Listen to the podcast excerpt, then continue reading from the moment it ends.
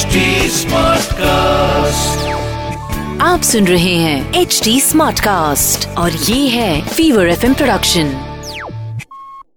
ये कार्यक्रम सत्य घटनाओं से प्रेरित है। जिनके साथ ये घटनाएँ घटी उसकी वास्तविकता उन्हीं तक सीमित है। भूत प्रेतों और असामान्य विषयों के होने पर चैनल कोई दावा नहीं करता और न ही प्रोत्साहन करता है। हम में से हर एक के दिल में न जाने कितनी इच्छाएँ होती हैं। ज़ाहिर है कि उन छोटी बड़ी इच्छाओं में से कुछ को हम जल्दी भूल जाते हैं। पर कुछ इच्छाएँ हमें ज़िंदगी भर नहीं, ज़िंदगी के बाद भी याद रहती हैं। हाँ कुछ इच्छाएँ कभी नहीं मरती। ऐसी ही न जाने कितनी इच्छाएँ हमारे इर्द गिर्द सायों की तरह मंडराती रहती हैं और हमें उनके होने का एहसास भी नहीं होता। पर जब ये एहसास हो जाता है, तब पैदा होता है खौफ। मैं डॉक्टर नागर पेशे से मनोवैज्ञानिक और पैशन से ह्यूमन माइंड का फ़ैन। हर बार आपके पास लेकर आता हूँ। मुझसे मिले कुछ लोगों की आप बीती कुछ घटनाएँ जिन्हें सुनकर हम सोचने पर मजबूर हो जाते हैं।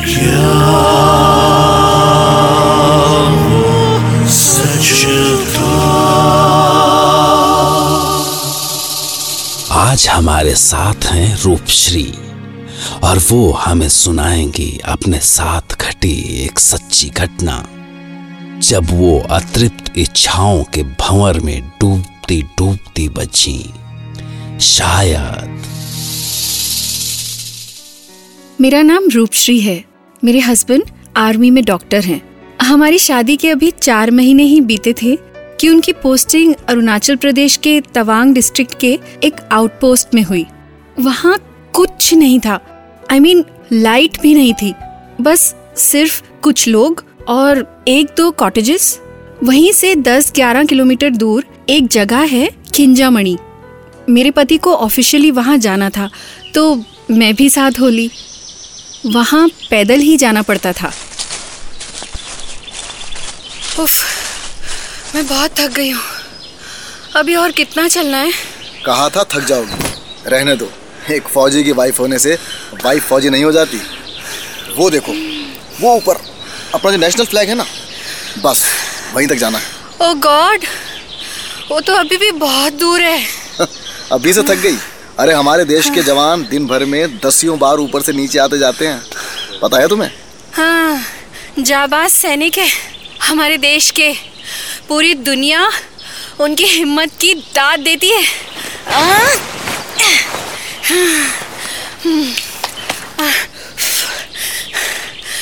मैं फौजी ना सही फौजी की पत्नी हूँ।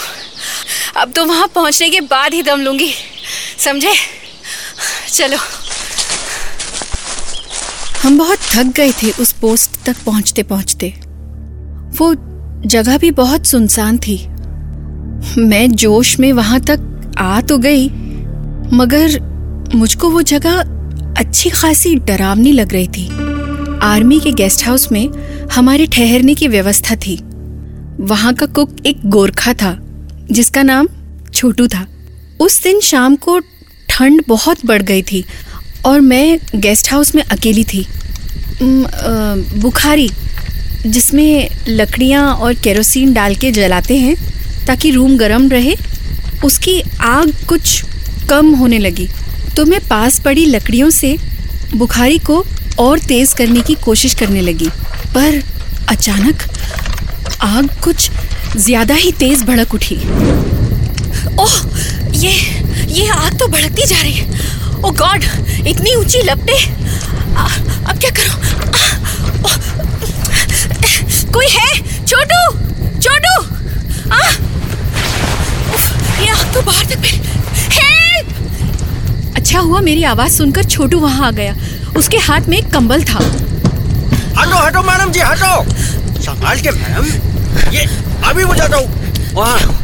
पता नहीं समझ नहीं। बुझ गया। क्या, मैडम जी? मैडम जी, आपको इधर का आग जलाना नहीं आता है? तो काहे को जलाता है? मैडम जी सांप कॉटेज लकड़ी का है। आग लगता ना तो सांप जल जाता। गोरखा मुझ पर बहुत नाराज़ हो रहा था। एक्चुअली गलती मेरी थी। सो मैं उसे कुछ कह नहीं पाई। लेकिन गुस्से में उसकी आँखें आँखें कितनी लाल हो गई थी। मुझको लगा कि वो मुझसे बहुत नाराज़ हो गया।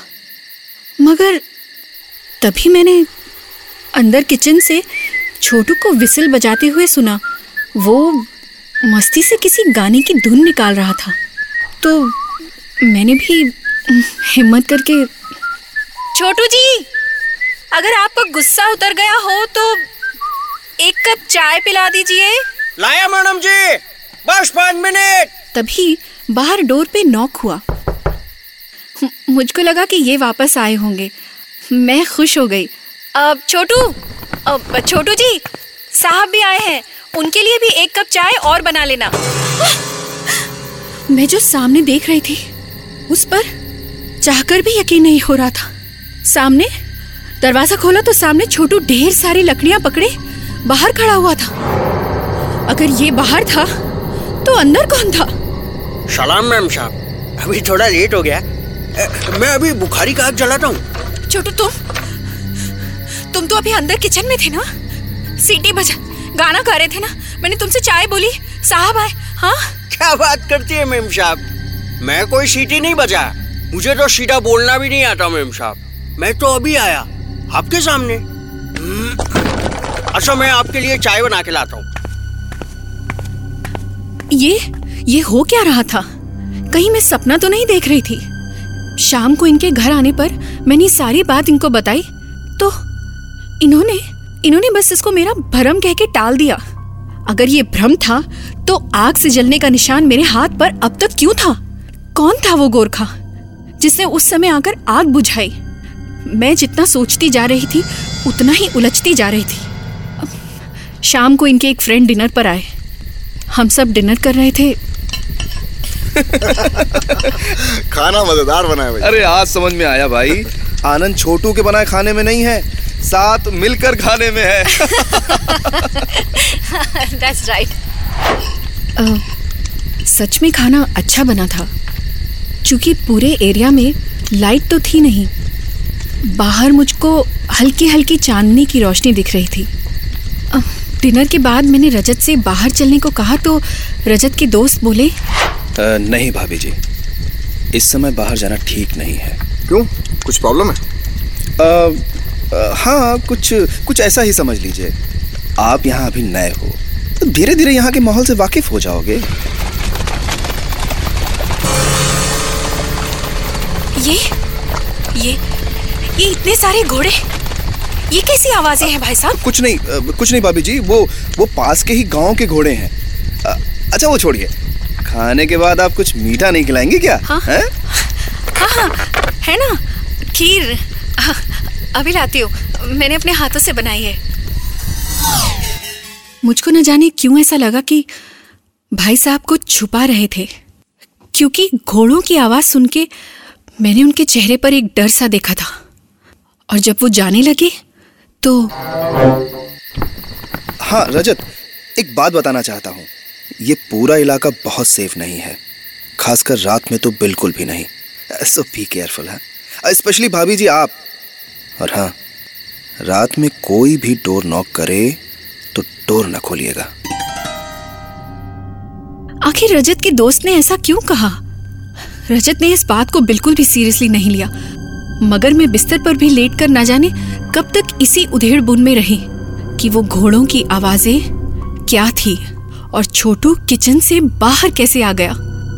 यही सब सोचते सोचते मेरी आँख लग गई।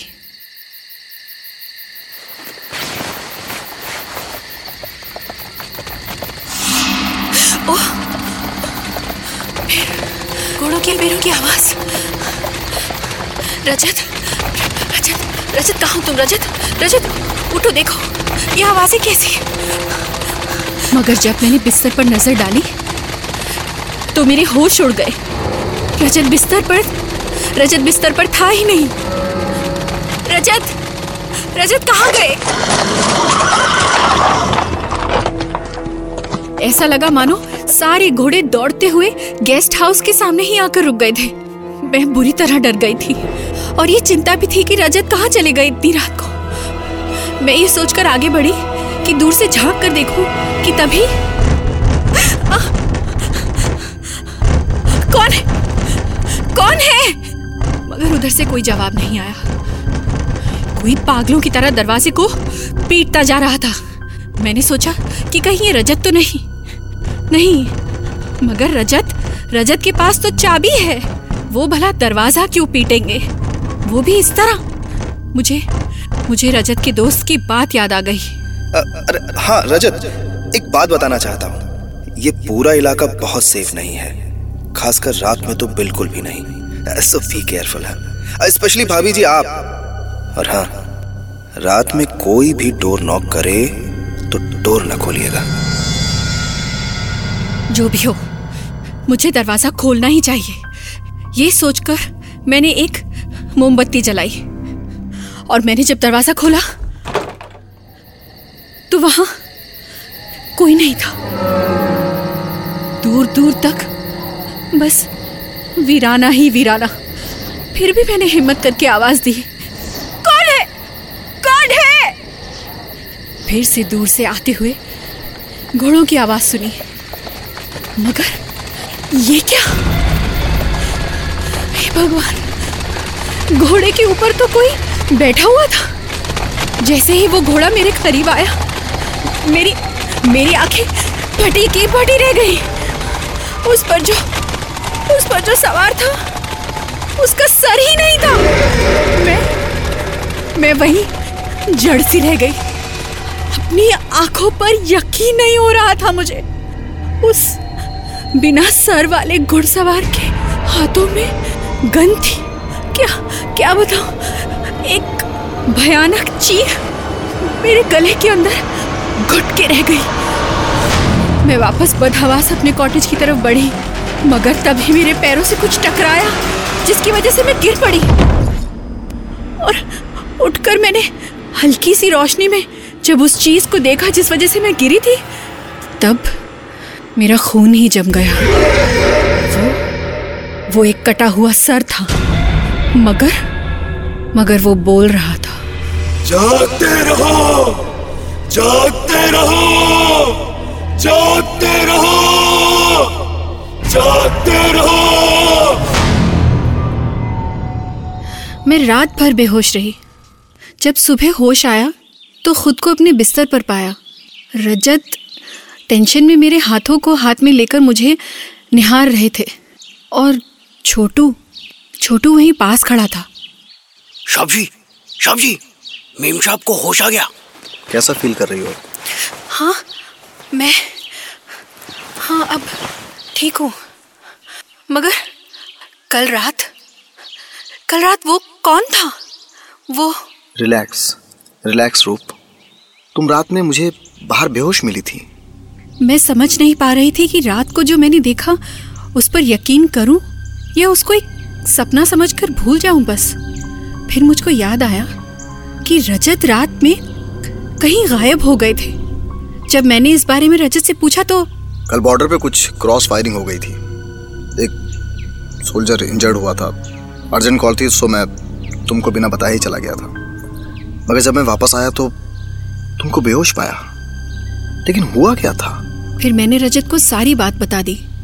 मगर वो वो तो ये सब मानने को तैयार ही नहीं थे। इसीलिए कहता हूँ ज़्यादा हॉरर फिल्म्स देखना बंद करो। दिन भर वही सोचती हो और फिर रात में सपने यही सब चलता रहता है तुम्हारे। डरती रहती हो? वो घोड़े वो सर कटा हुआ सिपाही सब सब बकवास है। डॉक्टर वो सिर कटा सिपाही वो घोड़े बकवास नहीं है। What? क्या? हाँ हालाँकि हम पढ़े लिखे हैं। हमारा हक बनता है कि हम इन सब बातों को ना माने। मगर ये सब उतना ही सच है जितना तुम दोनों का यहाँ मेरे सामने मौजूद होना। आ, आपका कहने का मतलब क्या है भाई साहब? कल कल जो कुछ भी मैंने देखा वो सब सच था क्या? मेरा वहम नहीं। जी भाभी जी, बिल्कुल सच था। जो भी यहाँ पोस्टेड हैं, वो सभी उन घोड़ों और सैनिकों को अच्छे से जानते हैं। आप भी जान ही जाते।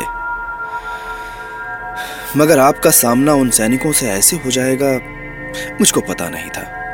भाभी जी, हमारी चाइना वॉर के समय की प्लाटून थी। चाइना ने हम पर धोखे से वार किया था। और आधी रात को हमारे सोते हुए सारे सैनिकों के गले रेत दिए। एक एक को मार दिया। मगर उन वीर सैनिकों के शरीर तो मर गए, मगर उनकी देशभक्त आत्माएँ आज भी यहाँ की रखवाली करती हैं। वो आज भी हमको चेतावनी देती हैं कि चाइना पर भरोसा करना ठीक नहीं। अब कोई सैनिक सोता हुआ ना रहे, इसलिए वो हमेशा सबको चेतावनी देती रहती हैं, जागते रहो जागते रहो जागते रहो। यही कारण है कि हमारे वीर सैनिकों के साथ, उन पवित्र और बहादुर आत्माओं के कारण हमारा देश सुरक्षित है। इसका मतलब इसका मतलब रात में मैंने जो कुछ भी देखा वो मेरी नज़रों का धोखा नहीं था। देखा रजत वो वो सच में शहीदों की आत्माएँ थी। मुमकिन है कि रूपश्री ने रात में कुछ ऐसे ही सोल्जर्स के ट्रूप को देखा होगा पर अगर वो सोल्जर्स की आत्माएँ थीं तो वो कौन था जिसने रूपश्री को आग से बचाया? क्योंकि गोरखा छोटू तो लकड़ियाँ लेकर बहुत बाद में पहुँचा था। सोचिए, मैं भी तैयार रहूँगा आपके लिए एक नई घटना लेकर, जिसे सुनकर रूपश्री की तरह आप भी कह पड़ेंगे।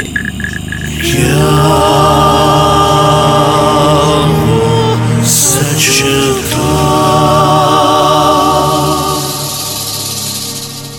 आखिरी बात क्या कभी आपने किसी कटे हुए सिर को बोलते देखा है? कैसी होती है उनकी आवाज़? ओके। आप सुन रहे हैं एच डी स्मार्ट कास्ट और ये था fever F production H smart Smartcast.